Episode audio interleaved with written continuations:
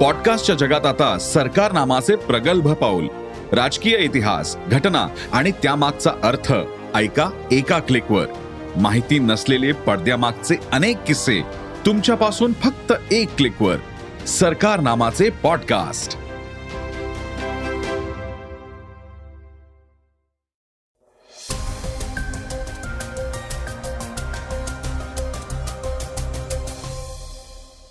नमस्कार मी क्षितिज.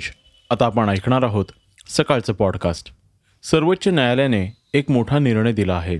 त्याची आता चर्चा सुरू झाली आहे तो निर्णय काय आहे हे आपण आजच्या पॉडकास्टमधून ऐकणार आहोत. सध्या ऐतिहासिक चित्रपटांची चलती आहे. वेगवेगळ्या विषयांवरील ऐतिहासिक चित्रपट गेल्या काही दिवसांपासून प्रेक्षकांचं लक्ष वेधून घेतलं आहे. या सगळ्या परिस्थितीवर दिग्दर्शक महेश टिळेकर यांनी दिलेली प्रतिक्रिया लक्ष वेधून घेताना दिसत आहे. ते काय म्हणालेत हे आपण ऐकणार आहोत आज चर्चेतील बातमीमध्ये. चित्रा वाघ यांनी दिलेली नवी जबाबदारी आणि पंकजा मुंडे यांची वाढती नाराजी याविषयी जाणून घेणार आहोत. चला तर मग सुरू करूया आजच्या पॉडकास्टला ट्विटरच्या एका महत्त्वाच्या बातमीने. ट्विटर आणि मस्कचा व्यवहार पूर्ण होणार की नाही याबाबत प्रचंड गोंधळ आणि शंका होत्या. आता हा करार पूर्ण होत ट्विटरची मालकी जगातील सर्वात श्रीमंत व्यक्ती असलेल्या इलॉन मस्क यांच्याकडे आली आहे त्यानंतर लगेचच मस्क यांनी ट्विटरच्या कर्मचाऱ्यांना काढून टाकण्याचे आदेशही दिल्याची माहिती सूत्रांनी दिली आहे. या प्रक्रियेदरम्यान कंपनीतून काढून टाकण्यात येणाऱ्या कर्मचाऱ्यांची यादी तयार झाली आहे. तशा सूचना त्यांनी व्यवस्थापनेला दिल्या होत्या.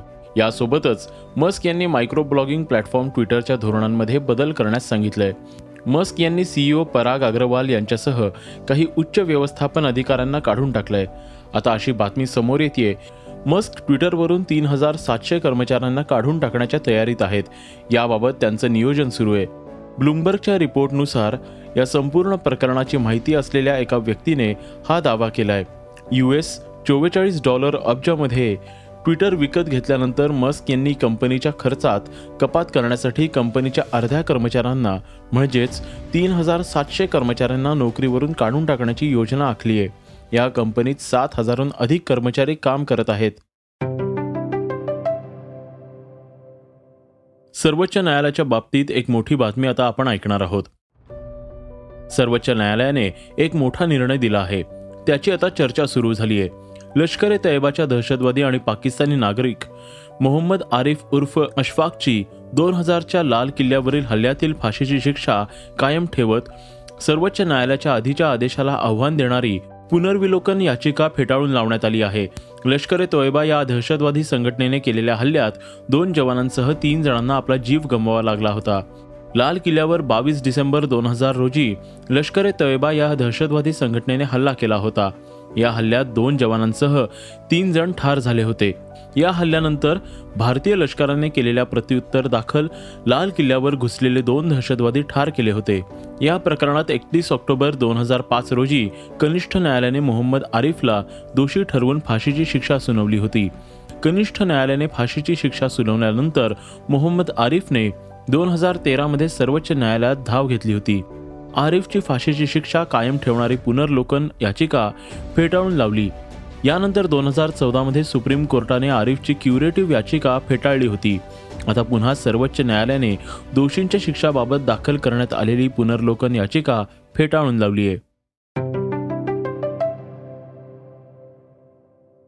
मराठी मनोरंजन विश्वामधील एक लक्षवेधी बातमी आता आपण ऐकणार आहोत. सध्या ऐतिहासिक चित्रपटांची चलती आहे. वेगवेगळ्या विषयांवरील ऐतिहासिक चित्रपट गेल्या काही दिवसांपासून प्रेक्षकांचे लक्ष वेधून घेतले आहे. या सगळ्या परिस्थितीवर दिग्दर्शक आणि निर्माते महेश टिळेकर यांनी दिलेली प्रतिक्रिया अनेकांच्या रागाचे कारण ठरले आहे. यामुळे पुन्हा एकदा वेगळ्या चर्चेला तोंड फुटल्याचे दिसून आले आहे. काही दिवसांपूर्वीच सर सेनापती हंबीरराव हर हर महादेव पावनखिंड शेर शिवराज असे अनेक ऐतिहासिक मराठी चित्रपट येऊन गेले. त्याची संख्या अजूनही वाढतच आहे. पण बऱ्याचदा ऐतिहासिक चित्रपटांची मांडणी करताना त्यात अनेक बदल केले जातात. काही वेळेला तर मूळ इतिहासच हलवला जातो असे अनेक प्रकार घडले आहेत. यावरच आता महेश टिळेकर यांनी सडेतोड पोस्ट लिहून लक्ष वेधले ते म्हणतात खरा इतिहास वाचून समजून घ्यावा. दोनच दिवसांपूर्वी माझ्या एका हितचिंतक मित्राने मला सुचवले की गाव तसं चांगलं वन रूम किचन हवा हवाईसारखे कुटुंब विनोदी सिनेमे केले. आता पुढचा सिनेमा ऐतिहासिक करावा आणि तो छत्रपती शिवाजी महाराजांच्या पराक्रमावर असावा. यावर मी त्याला माझं स्पष्ट मत सांगितलं. ऐतिहासिक सिनेमा तेही महाराजांवर करायचा तर ते शिवधनुष्य पेळण्याची कुवत माझ्यात नाही. आणि बॉलिवूडमध्ये जसं हिरोची एंट्री हवेतून उडी मारत गुंडांना मारहाण करत होते तशी ऐतिहासिक पात्रे दात ओठ खात बेंबीच्या देठापासून किंचळत सिनेमातून दाखवणं मला पटत नाही. लोकांना आकर्षित करण्यासाठी पैसे कमावण्यासाठी ऐतिहासिक सिनेमात मसाला भरून पुढच्या पिढीला सिनेमातून चुकीचा इतिहास दाखवण्याचा पाप करण्यापेक्षा खरा इतिहास पुस्तकातून वाचून समजावा म्हणून मी इतरांना पुस्तके भेट देईन. माझं सगळं ऐकून घेऊन मित्राने पुन्हा सल्ला दिला की मला जर चांगला फायनान्स मिळाला तर काय हरकत आहे असे सिनेमे करायला? पण फायनान्स मिळतोय म्हणून स्वतःच्या सोयीप्रमाणे इतिहास बदलून केवळ पैसे मिळवण्यासाठी धंदा करण्याच्या हेतूने ऐतिहासिक सिनेमा केला तर लोकांच्या शिव्या मिळतीलच. पण जेव्हा जेव्हा कुठेही महाराजांची प्रतिमा दिसेल त्यांचे चित्र समोर येईल तेव्हा त्यांच्यामुळे आज आपण आहोत त्या माझ्या छत्रपती शिवाजी महाराजांशी. त्याचा पराक्रम इतिहासाशी मी प्रतारणा केल्याचं शल्य मला कायम बोचत राहील. ती जखम अश्वत्थामाच्या जखमेसारखी मरेपर्यंत न भरून येणारी असेल असं टिळेकर यांनी म्हटलंय. खोट्या घटना दाखवून सिनेमा करून आपला मोठेपणा मिरवत लोकांचे पैसे लुटून त्यांच्या नजरेत दरोडेखोर म्हणून आपली ओळख आपणच का निर्माण करून घ्यावी? महाराज आज असते तर आपल्याला दरोडेखोर म्हणून तोफेच्या तोंडी दिलं असतं की कडेलोट केलं असतं? याची क्षणभर कल्पना करून पहा अशा शब्दात टिळेकर यांनी आपली नाराजी व्यक्त केली आहे.